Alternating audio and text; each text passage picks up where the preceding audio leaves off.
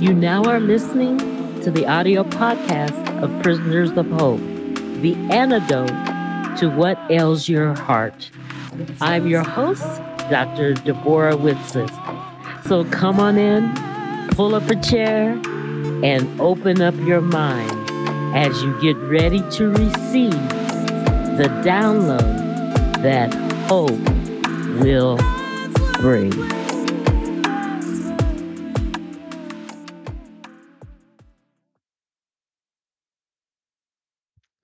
Well, hey, good day. It's Dr. D with another episode of Prisoners of Hope.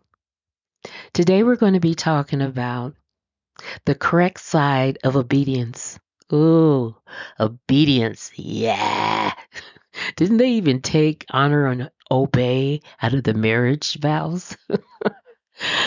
That's one of our favorite topics as humans that we sometimes hate but it's a topic that all of us have to understand and take into our soul because understanding it will lead to a freer life. Now, isn't that paradoxical? Wait, this is a two part series. So here we go with part one the correct side of obedience. Well, let's start off with the definition of obedience. Okay. Obedience, according to Webster.com, is compliance with an order, request, or law, or submission to another's authority. Oh, submission. Most of my friends, they can't even say that word. They're like, as humans, we hate that word. But if we're under the authority of the correct person, then we will ha- live a freer life. Now, isn't that funny? Run away from something that we should embrace fully, that would give us the freedom that we seek, that's been so evasive in our life. Obedience. Enough of what Deborah has to say. Let's see what Jesus has to say. Jesus replied, Anyone who loves me will obey my teachings. This kind of reminds me, I'm going to interrupt myself, sidebar. This kind of reminds me of that verse in the Bible, and it goes something, according to the book of Deborah, it goes something like this A person who hears the word and does not do the word is like a person who stares in the mirror of and sees the image of themselves and then walks away and forgets what they look like. Back to John 14:23, Jesus replied, Anyone who loves me will obey my teachings, not just hear them obey. My Father will love them and will come to them, and we will make our home with them. Oh, how would you like to have God in your heart? That's basically what it's saying. You obey me, you keep my words.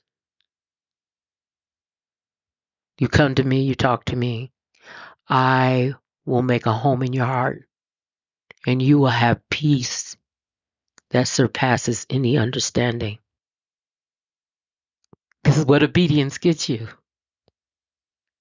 John 14:23 NIV version.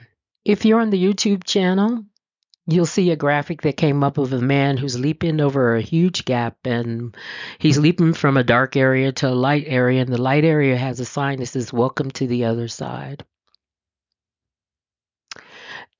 When we talk about obedience, we're talking about in this particular episode being on the correct side of obedience. When you do obey, I call it the other side because others suggesting suggests that you're not as familiar with that side.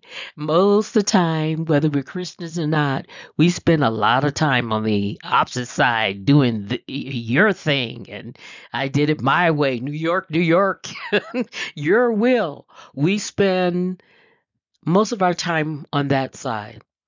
So on the other side, I consider that you're in line with the obedience in God's word. Calling it the other side because of the time we spend on the opposite side of obedience. So let's explore a minute the correct side of obedience. What are some of the things that is happening on the correct side? First of all, you have to understand that you are moving from one place to another. So the landscape is not going to look the same. You are moving. On this side of obedience, you have decided to yield your will. You have decided, God, your plan, not my plan. Your will, not my will be done.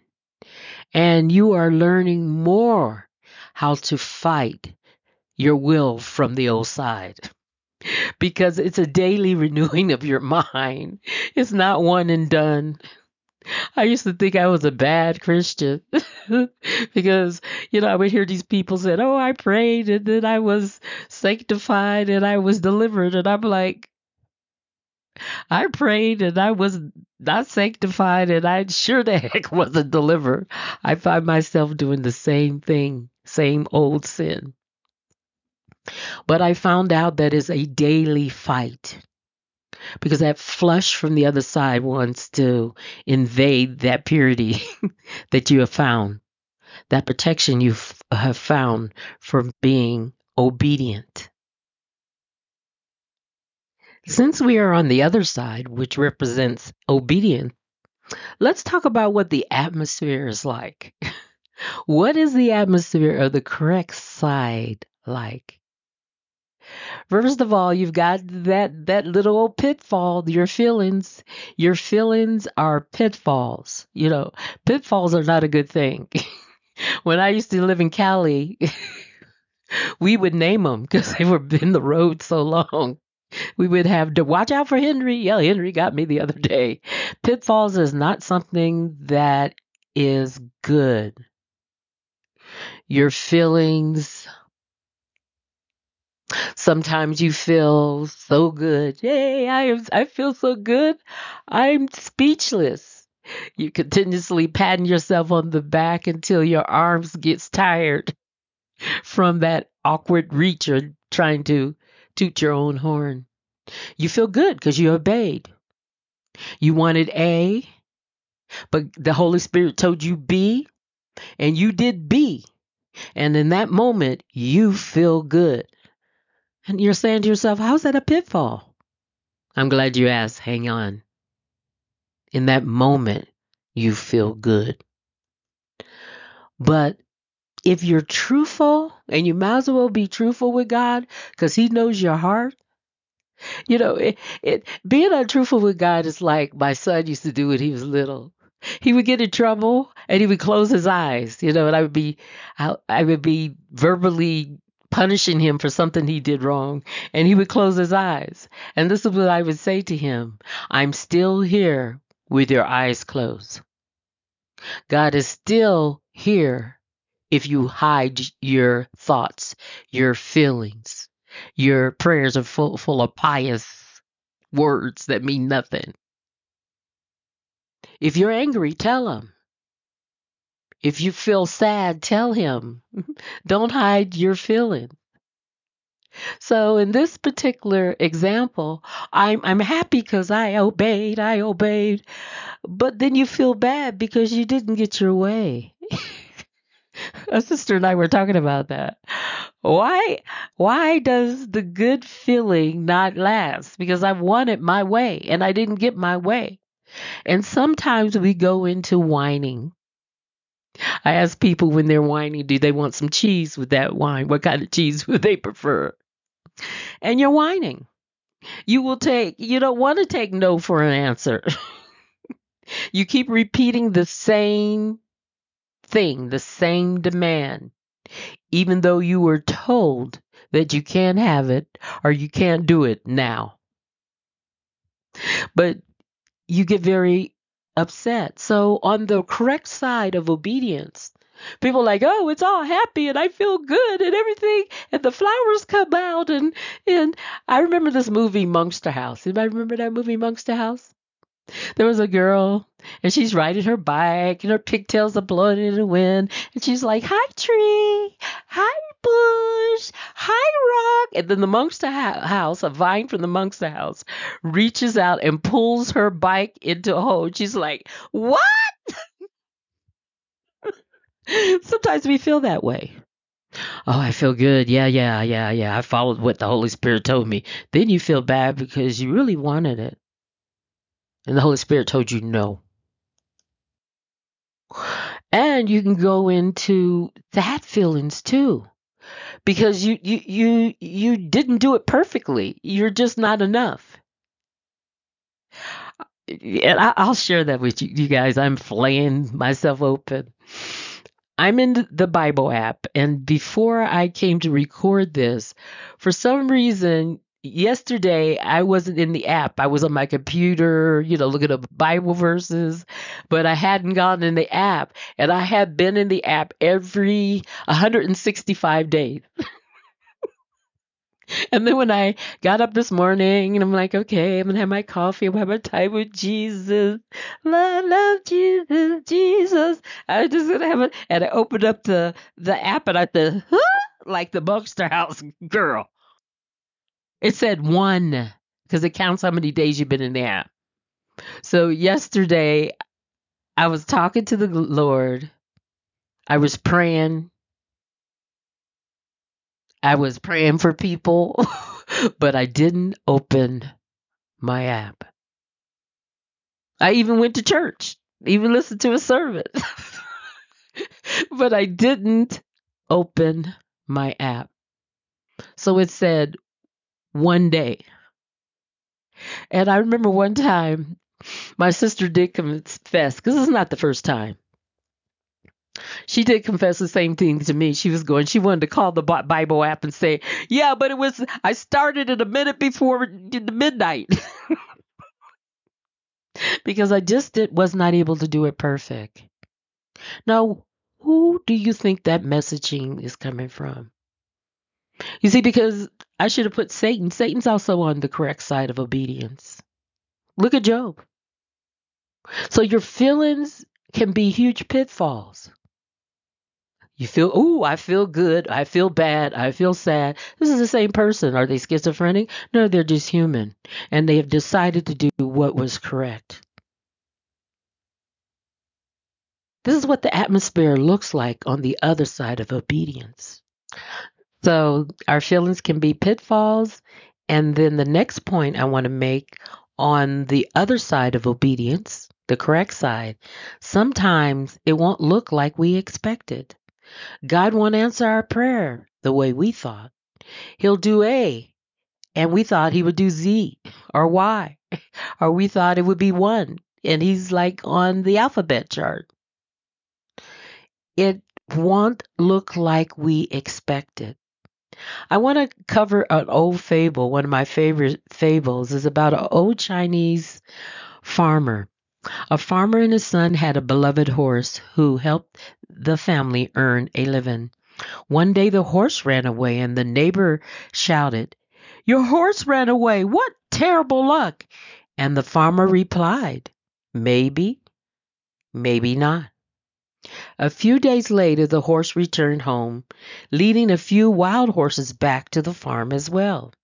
The neighbors shouted, Your horse has returned and brought several horses home with him. What great luck! The farmer replied, Maybe so, maybe not. Later that week, the farmer's son was trying to break in one of the horses, and she threw him to the ground, breaking his leg. The neighbor cried, Your son broke his leg. What a terrible luck. The farmer replied, Maybe so, maybe not. A few weeks later, soldiers from the National Guard marched through the town recruiting all the boys for the army. They did not take the farmer's son because he had a broken leg. The neighbors shouted, Your boy was spared. What tremendous luck! To which the farmer replied, You know, maybe so, maybe not. We will see. It's really impossible to tell whether th- that anything that happens to us or something that happens to us is good or bad at the time. And that's basically the model of this fable. It's impossible to know whether the horse running away was bad, whether the horse coming back, whether the son was breaking his leg, not being taken by the army. It's hard to tell why you're going through it, whether it is good or bad for your future. But remember, God promises that all things work for the good. He didn't say that all things would be good. Because we live life forward, we understand it forward. But do we really understand what's happening? No, we don't. We live life forward, but we really understand it backwards when we look back on things. It's in the backwards we, we get perspective. Things may look great at the start, but over time they may not be what we imagined them to be. Similarly, you may feel bad about something, but someday it could be one of the best things that happens to you. Well, this is the end of part one. And part two, we will continue what the atmosphere looks like on the other side of obedience. My hope is that this information about being on the correct side of obedience sinks into your soul and gives you a new hope for the future. Stay tuned for part two. Until next time, signing off, Dr. D. My hope is that this journey has been fruitful and you're able to take it and apply it to your life. Until next time, tune in again for the Prisoners of Hope podcast. God bless.